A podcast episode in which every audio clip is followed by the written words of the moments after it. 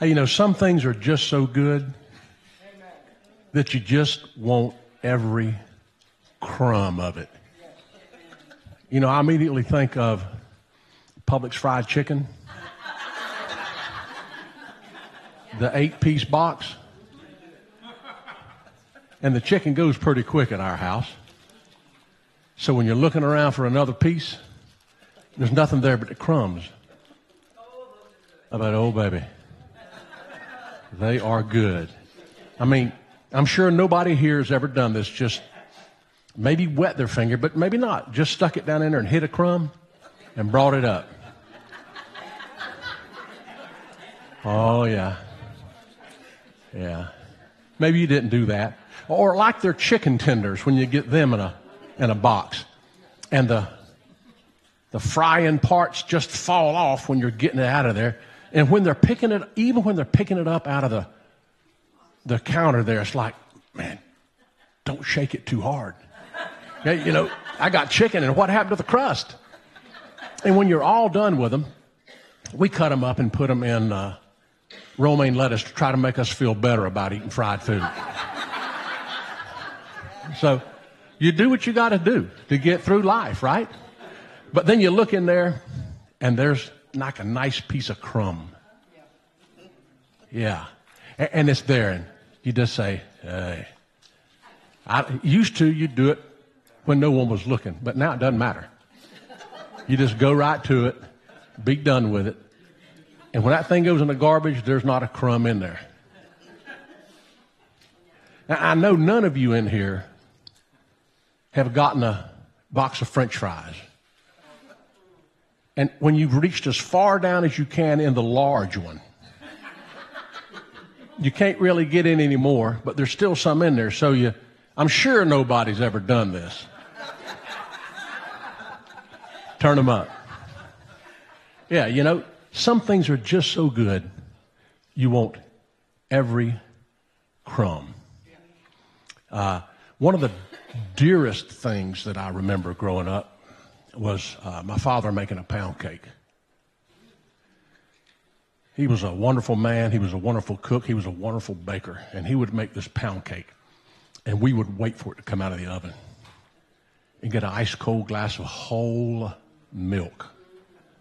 I don't drink whole milk anymore, but I used to. And get a piece of that warm pound cake and get it on your plate.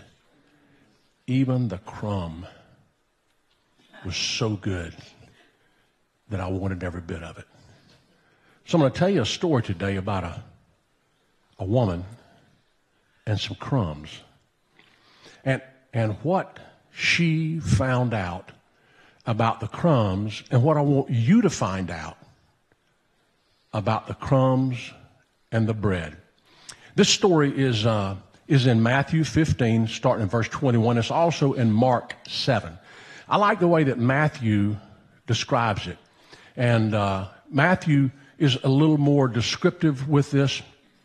He's uh, speaking to a different audience than what Mark is. And I just want to go through it with you a little bit and uh, hope that you get something out of this like I did. Uh, Matthew 15, verse 21. Leaving that place, Jesus withdrew to the region of Tyre and Sidon. Now, Jesus had been in Jerusalem, and the Pharisees and the scribes, the Levites, they had been pummeling him about eating and cleanliness. And they had been pummeling him about him violating the purity laws of not washing and eating. And then they got into this conversation about food. And Jesus told them, look, it's not what goes in the mouth that defiles you, it's what comes out of the mouth. And so Jesus left and he went to this region of Tyre and Sidon, which is up on the Mediterranean Sea. It's where Syria and Lebanon are now. And I want you to know that it is outside of Jerusalem. This is one of the few times, probably the only time, that he's gone outside of the kingdom of God. He's gone to a Gentile area. Mark calls it a Syro-Phoenician area.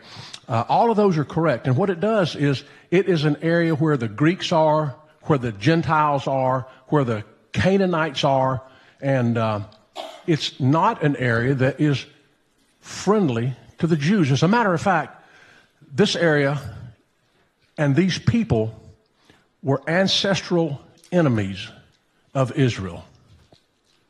And he went there to withdraw from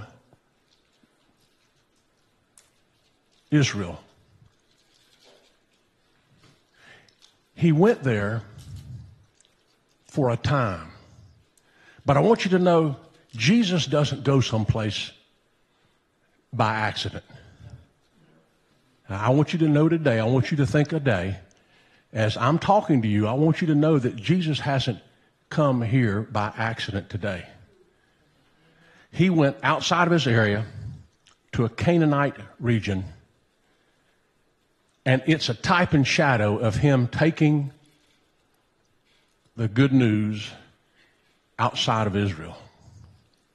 And while he's there, uh, Mark describes it as him going into a house.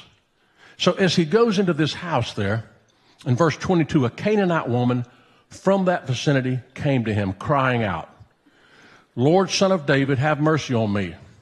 My daughter is demon possessed and suffering terribly. First of all, she's a woman in biblical times. Women were not first class citizens, they were second class citizens. Second, she was approaching a Jew, and a Jew was approaching her. The ritual law for Jews was not to associate with Canaanites. And number three, she knew that her ancestors were arch enemies of the Israelites. And here is a Jew. She also knew of his healing power. It had preceded him. Lord, son of David, have mercy on me. My daughter is demon possessed and suffering terribly. I want to just give you one more point before I leave this. It wasn't her daughter praying, she was praying for her daughter. Don't give up on praying for your children you will see the results here, and they're remarkable. The results when you pray are remarkable because you don't, your child doesn't have to pray. I hope they do. But if they don't, you intercede for them. I'm going to show you just how simple her prayer is. Lord, son of David, have mercy on me. My daughter is demon possessed and suffering terribly. Jesus did not answer a word. You know how uncomfortable it is in a conversation when you talk to someone and they don't answer. Yes. It's that uncomfortable silence. He didn't say a word. Her first rebuff now, I don't know about you, but that might have been a point when I went to the Lord and said, Lord, I need something. And He doesn't answer. That just may be a time that I would say, it's not for me. You may turn away. When you ask the Lord for something and He doesn't immediately answer, you may get discouraged. She may have felt not worthy. Have you ever prayed and maybe felt I'm not worthy to get what I'm asking for? Have you ever prayed and thought, well, maybe I shouldn't get it. Maybe this request is not in God's will. Maybe I'm just selfish. Jesus didn't say a word. And his disciples were there learning from him. They were watching him. Jesus did not answer a word. So his disciples came to him and urged him, Send her away, for she keeps crying out to us.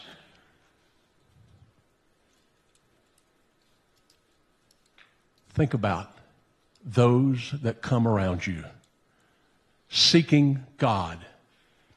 but they don't look like you. They're not your same gender. They're not your same race. They're not your same political affiliation. They're not your same orientation. They don't have the same thought process that you have. They may live in a different lifestyle than you live in. Here's what the disciples said Send her away. Send her away. Get her out of here. She's bothering us. I hope that's not us. He didn't answer a word, so his disciples came to him and urged him, Send her away, for she keeps crying out to us. And he answered, I was sent only to the lost sheep of Israel. Jesus' job was to share his life with those in Israel first. Now, he's outside of Israel right now. Jesus is the good shepherd, and we are the sheep. And he's saying he is for the people of Israel. Rebuff number two to this woman who wants her daughter healed. Yes. It's not, maybe it's not for me. Maybe I'm not the right religion. Maybe I'm not the type of person. Then the woman came and knelt before him.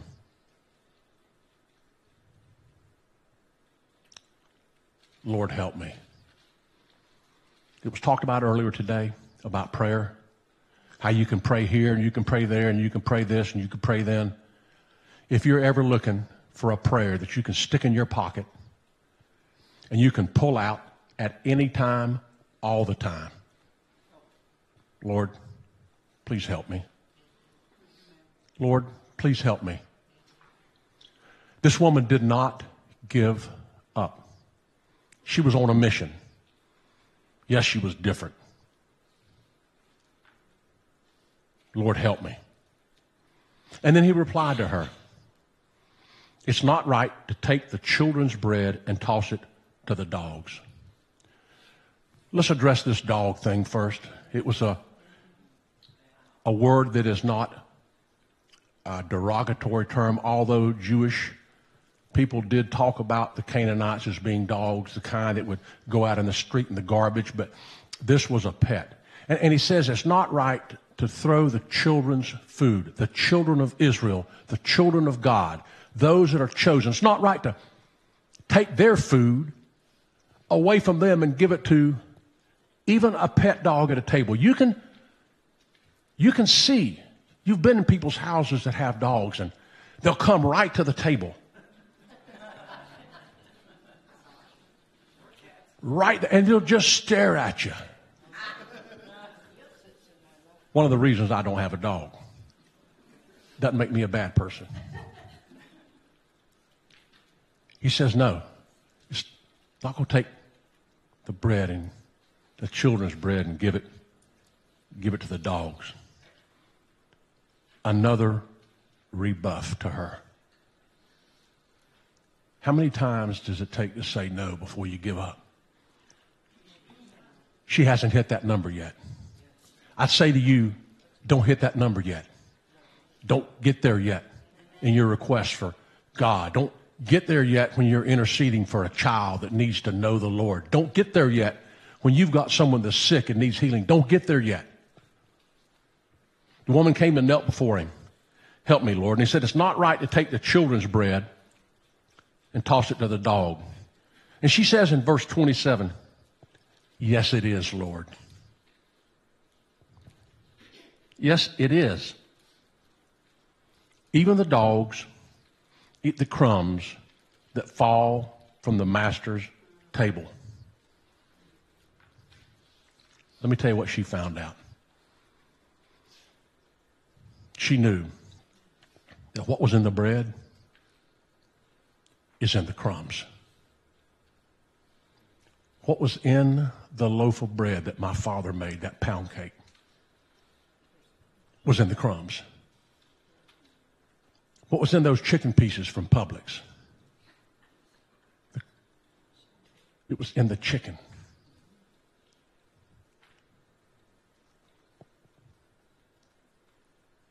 Yes, Lord, even the dogs eat the crumbs that fall from the master's table. You see, She had seen the parable that he was using, and his own disciples didn't. Here's what he said Woman, you have great faith.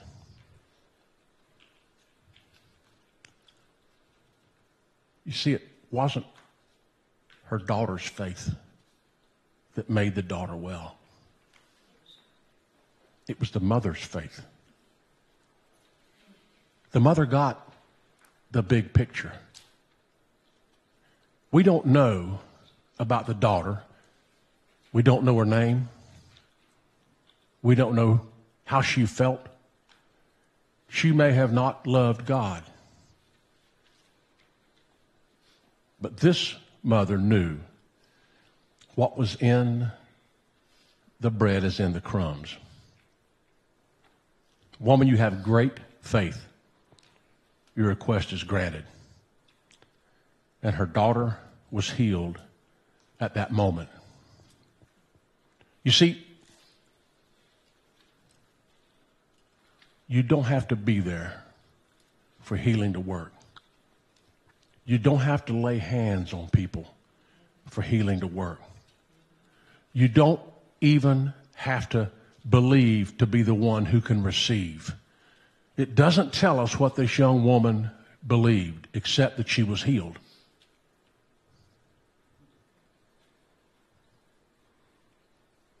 But here's the thing we are the children of Israel.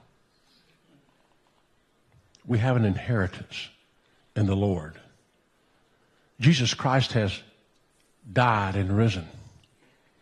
And for those of us that believe in him, what we don't have to do is we don't have to settle for crumbs because the bread is ours too. You don't go out and buy chicken crumbs. You buy the chicken.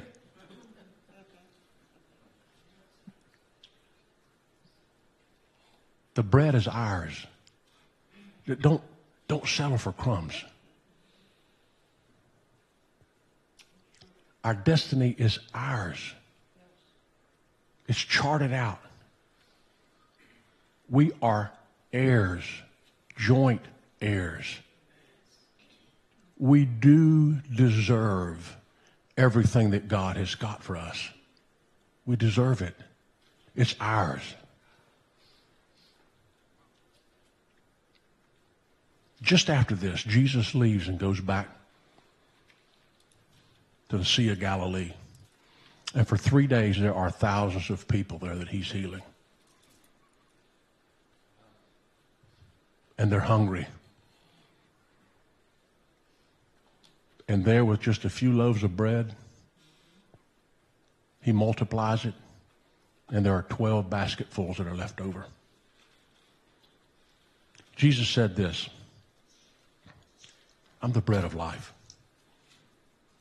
Whoever comes to me will never go hungry. And whoever believes in me will never be thirsty. What's in the bread is in the crumbs. This woman knew she just wanted one crumb. Let me tell you, you deserve more than one crumb. God wants you to have the world is of the Lord's and the fullness thereof. Now, Satan's not going to tell you that. He comes to steal and kill and destroy. But Jesus says, I come that you would have life and that you would have it abundantly. I got to ask you this question Are you settling for crumbs? Are you just taking the crumbs? God wants you to have the bread. God wants you to have the bread of life. This trip that Jesus took out of his country was for one child who we don't even know how that child believed. If he took that trip for her, he, he's taking a trip today for you. He's taking a trip today for me. Are there areas in your life where you just settle for crumbs and you want more? What's happened in the past is your past. God has a destiny for you, and it is the house of bread. Do you want it? Do you know? Because until you know Jesus Christ, until you've made a decision in that area, you're not going to get to the loaf. But when you do, the whole loaf is yours. Put butter on it. Warm it up. It's comforting. The Father, the Son, and the Holy Spirit. It's comforting. It's filling. It carries you through.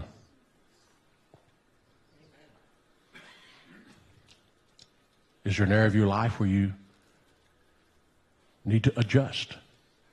As Dr. Davidson was talking about Advent, it's a time of reflection, time of looking forward. Are there things in your life that have got in the way of you having all the bread? Self doubt, guilt, fear, judgment? God doesn't want any of that in your life. I want to pray for you now.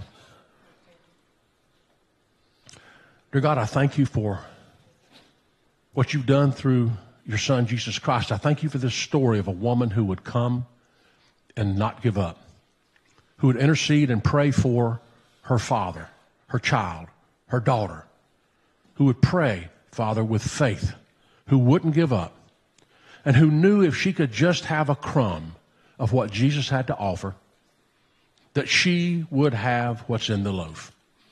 Help us to understand, Father, your word. Help us to understand your love for us. And Father, may we at this time just take in all of you. And I thank you for that in Jesus' name. Amen. Amen. Hallelujah. Hallelujah.